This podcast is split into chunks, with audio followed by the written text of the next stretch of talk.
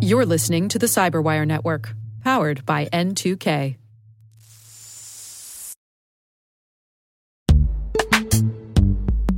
And now a word from our sponsor, Netskope. Netskope is a worldwide leader in SASE and zero trust. Its unified platform, Netskope One, provides optimized access and zero trust security for people, devices, and data anywhere they go helping customers reduce risk, accelerate performance, and get unrivaled visibility into any cloud, web, and private application activity.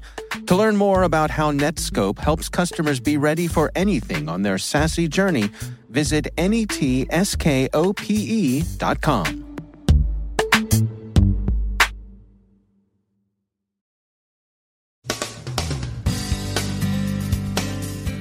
British Airways breach got bigger.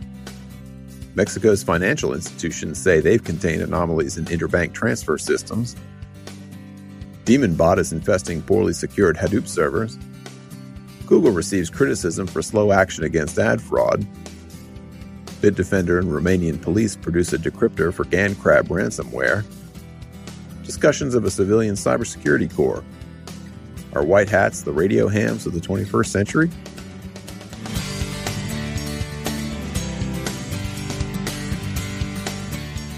From the CyberWire studios at Data Tribe with your CyberWire summary for Friday, October 26, 2018, I'm Peter Kilpe, Executive Editor, sitting in for Dave Bittner, who's probably wishing about now his vacation was just a little longer. He'll be back in your earbuds on Monday. The British Airways breach seems to have gotten a little bigger. The airline has disclosed that 185,000 additional customers were also affected and that credit card information was among the data exposed. Insurer AXA said yesterday that its customers' information and resources were unaffected by the cyber attack it discovered on October 22nd. AXA noticed anomalies in its transactions carried by the Interbank Payment System, SPEI, and notified Mexico's central bank, which placed the country's financial sector on heightened alert. NewSky Security and Radware are warning of a botnet that's been quietly establishing itself in poorly secured Apache Hadoop servers. The intention appears to be to use the compromised servers for distributed denial of service attacks. Radware calls the infestation Demonbot, was first noticed in NewSky honeypots late this summer. Researchers for now think that the botnet is the work of skids, but it's yet another annoyance to deal with. In the U.S., Senator Warner, Democrat of Virginia, has asked the Federal Trade Commission to look into what it characterizes as Google's inaction against ad fraud. His letter was prompted by a report in BuzzFeed that Google had been sitting on its hands with respect to ad fraud for some time. The article also prompted Google to move against the particular kind of ad fraud BuzzFeed had described. Google hadn't been as utterly inattentive as one might conclude from the senator's letter. Mountain View had, as Security Week points out, previously blocked websites from its ad network when they violated Google's policies. What's new is that Google has now moved against applications involved in the fraud. The action seems late to Senator Warner. His letter decries, quote, inattention to misconduct within the App Store, unquote. He also complains that Google did not see fit to conduct a more thorough investigation of ad fraud when researchers brought the matter to its attention in June. The senator calls it, quote, willful blindness. After the break, we'll hear Dave's recent conversation with Daniel Prince from Lancaster University, who shares his thoughts on quantum hardware primitives.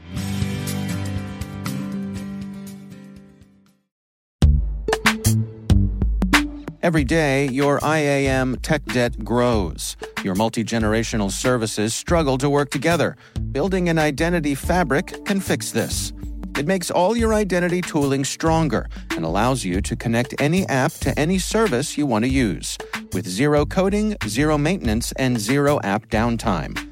Strata's identity orchestration platform separates the identity logic from your applications so you can optimize existing IAM tools and manage them in a single control plane. Now, every vendor, standard, and architecture work together.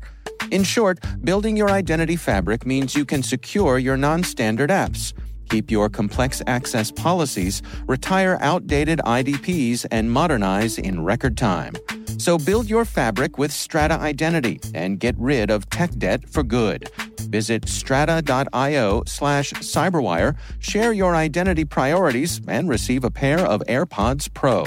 Offer valid for organizations over 5,000 employees. Connect today at strata.io slash cyberwire.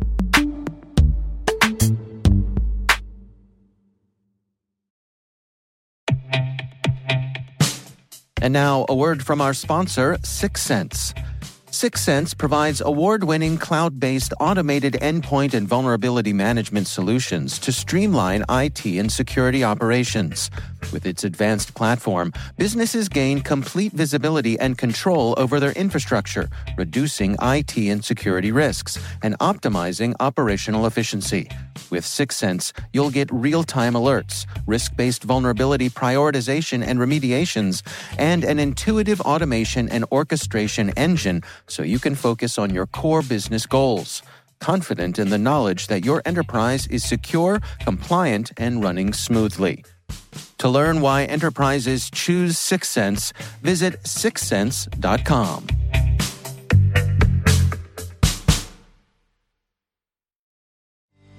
And I'm pleased to be joined once again by Daniel Prince. He's a senior lecturer in cybersecurity at Lancaster University. Daniel, welcome back. Um, we wanted to talk about quantum hardware security primitives today, and I have to admit, uh, you sent that topic over. I'm intrigued. What uh, what are we going to cover today? So this is based on some uh, work that I'm doing with a, a spin-out company from Lancaster University uh, called Quantum Base, and uh, some of the work that uh, some of our physicists are doing over in um, our physics department. Uh, and instead of trying to bite off the whole quantum problem, building a quantum computer or doing complete quantum key distribution, uh, the approach that we've started to adopt here is to actually think about how can we use quantum effects to um, really provide some of the primitive functions within traditional cryptographic solutions. And so uh, some of the, the things that we're looking at here are things like random number generation and uh, unique identifiers, which because of their quantum uh, uh and their physical properties means that they are impossible to replicate or, or clone. But because they're operating at a very small scale, enables us to embed quantum-like effects into uh, our standard integrated circuits. Um, the beauty of that mean is that what we can do now is start to increase the security capabilities of some of the, the standard the cryptographic processes that we have. So if you take, for example, the quantum uh, random number generator, instead of using a pseudo random number generator in terms of the cryptographic processes, we, we now have a source of true random number generation.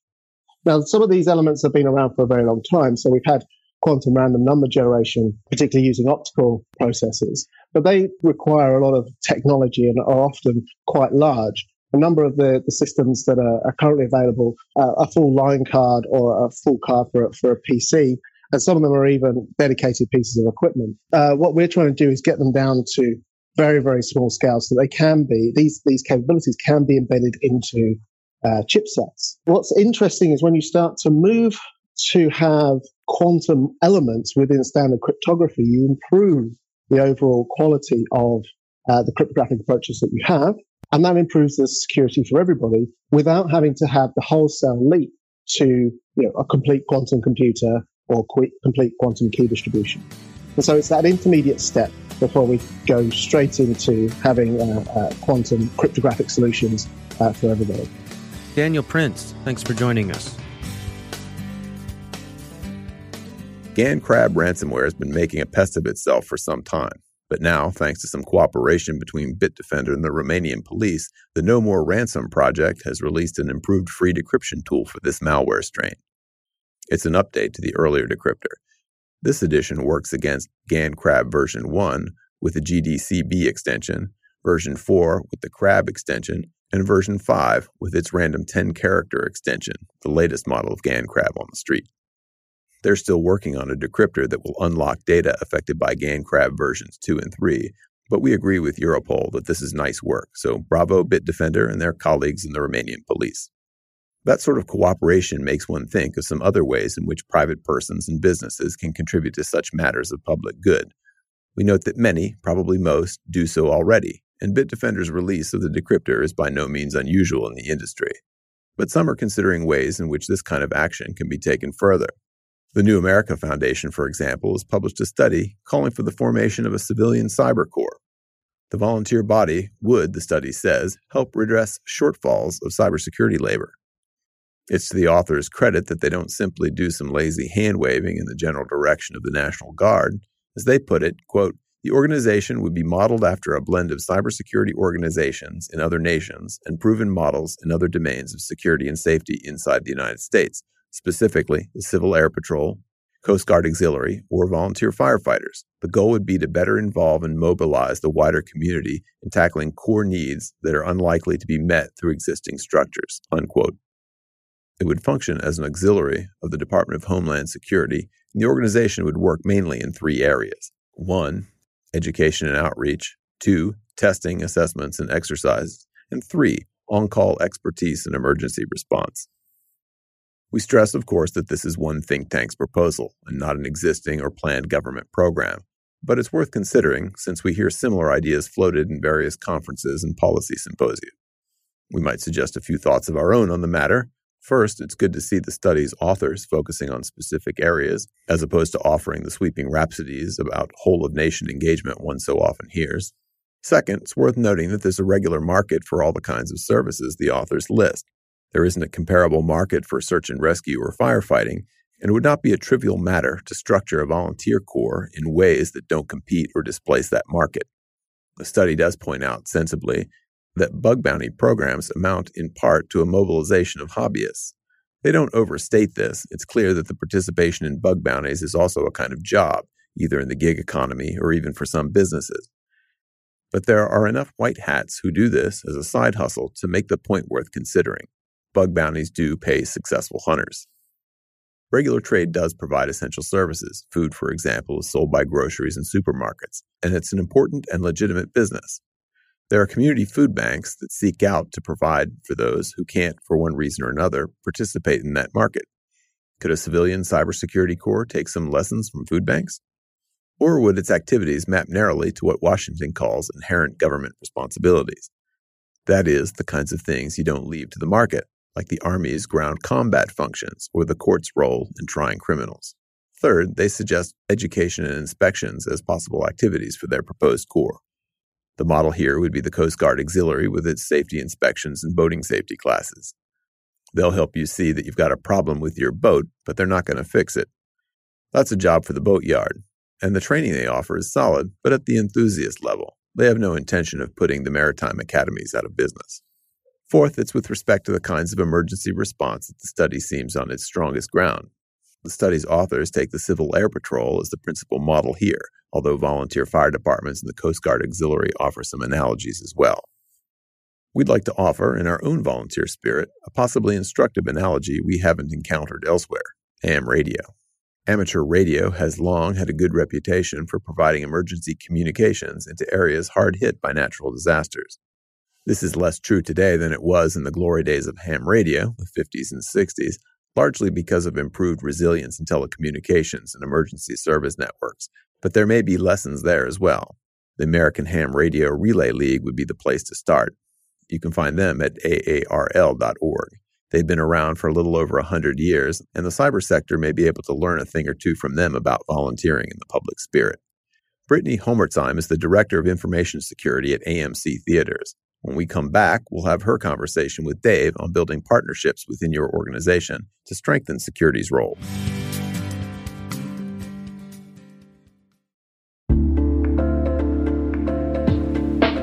Are lengthy security reviews pulling attention away from your security program?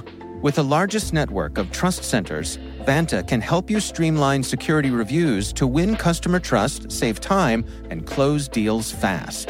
Proactively demonstrate security by showcasing key resources like your SOC 2 or ISO 27001 and provide real time evidence for passing controls.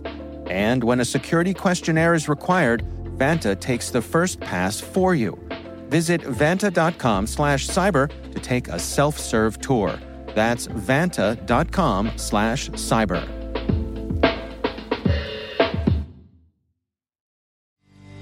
My guest today is Britney Hommertzheim. She's Director of Information Security at AMC Theaters, the largest movie theater chain in the world, with over 10,000 screens in nearly a thousand theaters worldwide. She's responsible for the development and implementation of AMC's global security strategy. She oversees all security personnel and ensures security concerns are addressed at the executive level. So when you think of a theater, you don't really think about all the different interactions and different types of networks that you have, as well as the data that you have to protect. So if you think of a store, a theater is similar to that. So we have transactions and merchandise that happen. We have third parties that are actually streaming the feeds to the actual cinema. And then a big chunk of our focus goes on our loyalty program. So anyone that signs up using one of our loyalty programs, um, we have a duty to them to protect their data that they provide us as well. And so, how do you protect each of those systems individually? And is there, I mean, is there crosstalk between them? What's your approach to that? All of our environments are, are fairly well segmented. Um, some of those are proprietary feeds, so like IMAX, those types of things. Um, we generally keep separate. Of course, our PCI environment we keep separate. Our corporate network is a little bit different than um, what hits our website. So everything kind of we try to segment it as much as possible. So today, one of the things we want to touch on is this notion of uh, educating your board and getting your security projects funded. So, I mean, what is your approach to this? What is the interaction you have with your board? I generally talk to them. We have our board meetings every quarter. So it is my responsibility to kind of give them the threat landscape at what we're looking at, some of the projects that we have going on, and where to take it next. And and has the board been open to your message? So when I originally started here, and I think this is a, a good place for everyone to start, generally boards and executives only come into contact with security via media feeds. Hmm. So anything that they see on TV or they hear about on the radio, they're generally interested in that. Security is relatively new. So being able to change that into a business approach and explain those things in a way that they understand can be very difficult. But you have to know that you're going to be asked about those things. Um, so you have to be prepared and be able to relate that to your business. Now, in terms of getting things funded, what's your approach there? So, first, you need to understand your executives. So, what motivates them? Is it just fear, um, not being that headline company? Is it more compliance related? So maybe audit findings or the penalties that come along with those? Are they more interested in reputational brand damage that may hurt their stock prices? Are they looking to get some financial gain out of having these security capabilities? Um, so first you need to understand what your executive team wants, what motivates them to invest in security a lot of times you'll be asked to compare to other industries. So this is kind of a, a something that you want to be cautious about. So hmm. whenever you're talking about your industry vertical and they start looking at these other companies, you have to start thinking about what is the size of the company that you're comparing yourself to. Um, are they the like industry? Are they feeding and protecting the same type of data? And then most importantly, is their program successful? A lot of times we see all these metrics and these dollars behind businesses of this industry, of this size, that are spending X percent of their IT budget or X percent of their annual budget on security. But how effective is that? So you have to be a little bit cautious when you start comparing companies in like verticals. Yeah, that's a really interesting insight. Um, how do you handle pushback from the board? It depends. I don't, I guess is the answer. um, I, I really take the approach that my job is to educate the board. So if I can effectively communicate the risk, um, I have to be okay with them taking the business approach and saying, that's not in the cards for this year or there's another project that's going to need to be funded over this and them accepting that risk. So i don't necessarily push back but if i fail to educate my board so they can make educated decisions that's certainly on me I guess my first step in this strategy is um, starting to create a, a, security committee. And this security committee is comprised of various business leaders. So you want to have anyone from marketing, HR, um, certainly IT, but a representative from each part of your business be a part of this security committee and you need to understand what's important to them. So, how is the business making money? First of all, and those are the first things that you need to think about defending. But before you can start to put those processes in place, you should start creating these partnerships, understanding your executives, understanding your board members. Sometimes this means lunches or coffees or walking and knocking on someone's door. Hmm. Um, it takes a lot of time to do this. But what you gain in this, you start to understand your, your business partner's objectives. So if I'm talking with HR, I need to understand why they need to click on that attachment, right? It's probably a resume that their job is to open up the resume. Um, and you have to think about how your security projects are going to start to impact and affect the way that they do their day to day business. Is this going to be something that's going to help them? Is this going to be something that hinders them? Because if it's going to be something that hinders them, they're probably going to figure out a way to work around it. I like to think that everybody really wants to do their job. And maybe that's me putting on my, my rainbow glasses, but I feel like people want to do a good job. And so they're going to figure out a way to make the business more effective, make their department more effective, and streamline processes. So you have to figure out a way that you can integrate your security projects that actually improves their job function. So one of the things that I like to do is when I sit down and I'm creating these partnerships is is ask them if there was one thing that would make your job easier, what would that be? Hmm. Sometimes you get information sharing. Sometimes it's being able to have this type of tool well, that's good for me to know because then I can go back and I may see a bunch of people across the business. Security is kind of unique in that it crosses multiple departments. Mm-hmm. So you can start seeing consistencies in the actual business and provide a tool that may actually help the business. And once you're able to do that, you create that partnership then you start generating these business champions. And so these are the people that you've actually helped along the way. These are the people that are going to start feeding your security message for you. And once you start to get these people on your, your security committee, these business leaders that you've made changes and improvements in their department, you start to really get the ball rolling right? People mm-hmm. are starting to buy into this idea of security that it's no longer a hindrance, this is a security department, a security team that can really provide some value to the company. That's Britney Hommertzheim from AMC Theaters.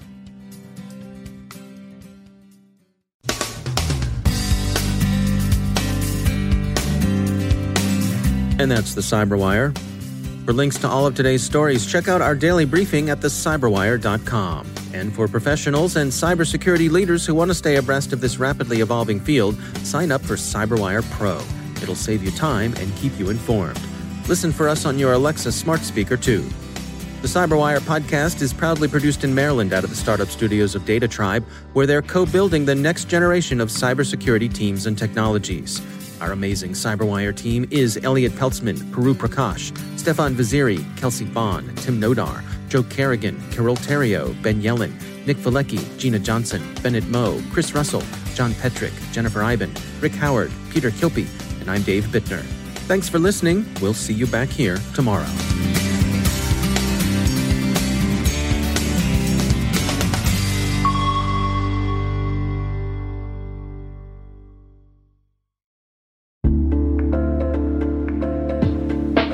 Hey all, Rick here.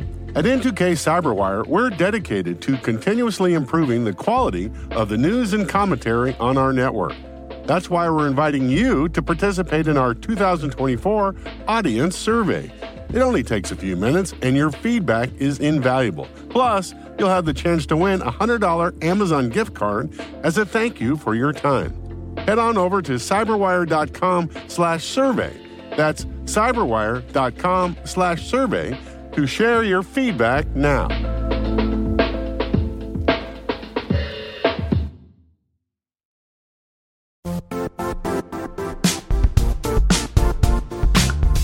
And now, a word from our sponsor, Zscaler, the leader in cloud security. Cyber attackers are using AI in creative ways to compromise users and breach organizations. In a security landscape where you must fight AI with AI, the best AI protection comes from having the best data. Zscaler has extended its zero trust architecture with powerful AI engines that are trained and tuned by 500 trillion daily signals.